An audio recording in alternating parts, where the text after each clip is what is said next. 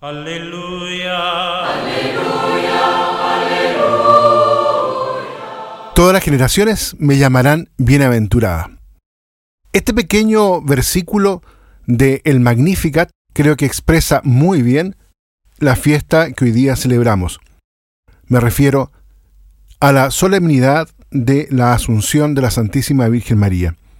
En el corazón del mes de agosto, la Iglesia, tanto en Oriente como en Occidente, celebra esta hermosa fiesta de la Santísima Virgen, cuando ella es llevada al cielo.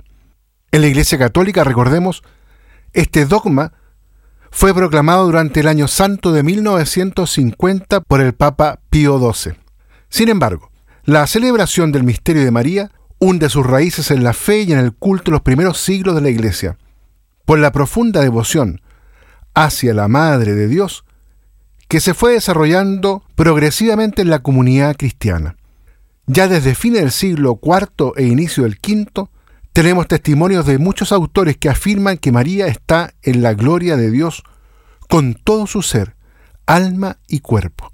Pero fue en el siglo VI cuando en Jerusalén la fiesta de la Madre de Dios, la Teotocos, que se concilió con el concilio de Éfeso, el año 431, cambió su rostro y se convirtió en la fiesta de la dormición, en la fiesta del paso, del tránsito, de la asunción de María, es decir, se transformó en la celebración del momento en que María salió del escenario de este mundo glorificada en alma y cuerpo en el cielo, en Dios.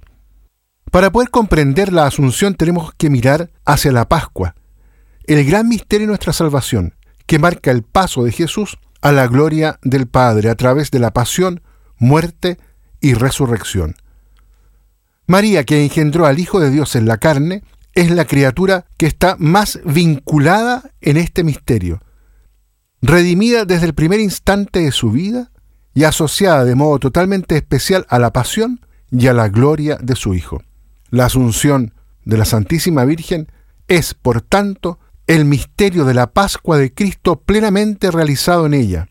Está íntimamente unida a su Hijo resucitado, vencedor del pecado y de la muerte, plenamente configurada con Él. Ahora la Asunción es una realidad que también nos toca a nosotros, porque nos indica de modo luminoso nuestro destino, el de la humanidad y de la historia.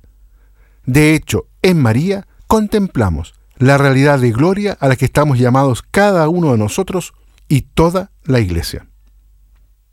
El pasaje del Evangelio de San Lucas que leemos en la liturgia de esta fiesta nos presenta el camino que la Virgen de Nazaret recorrió para estar en la gloria de Dios.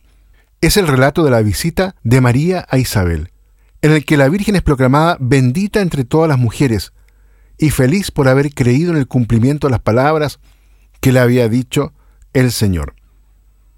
Y en el canto del Magnificat que eleva con alegría a Dios, se refleja su fe profunda. Ella se sitúa entre los pobres y los humildes, que no confían en sus propias fuerzas, sino que se fían de Dios, que dejan espacio a su acción, capaz de obrar cosas grandes, precisamente en la fragilidad, en la debilidad.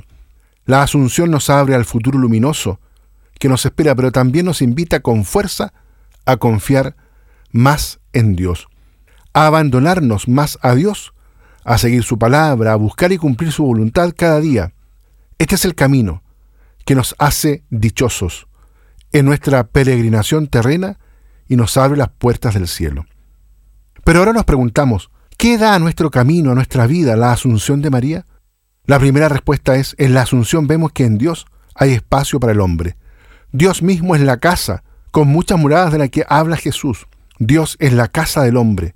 En Dios hay espacio de Dios.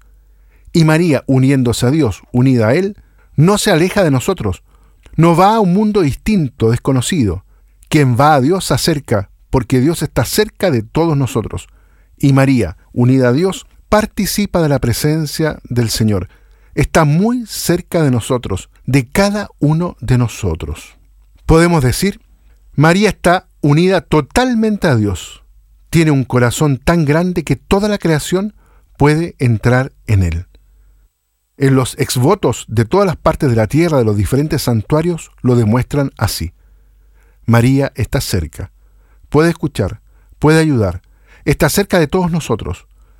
En Dios hay espacio para el hombre y Dios está cerca. Y María, unida a Dios, está muy cerca. Tiene el corazón tan grande como el corazón de Dios. Hay otra dimensión. No solo en Dios hay espacio para el hombre, en el hombre hay espacio para Dios. También lo vemos en María, el arca santa que lleva la presencia de Dios. En nosotros hay espacio para Dios. Y esta presencia de Dios en nosotros, tan importante para iluminar al mundo, en su tristeza, en sus problemáticas, esta presencia se realiza en la fe. En la fe abrimos las puertas de nuestro ser para que Dios entre en nosotros, para que Dios pueda ser la fuerza que da vida y camino a nuestro ser. En nosotros hay espacio. Abrámonos como se abrió María, diciendo, He aquí la servidora del Señor, que se haga en mí según tu palabra. Abriéndonos a Dios, no perdemos nada. Al contrario, nuestra vida se hace rica y grande.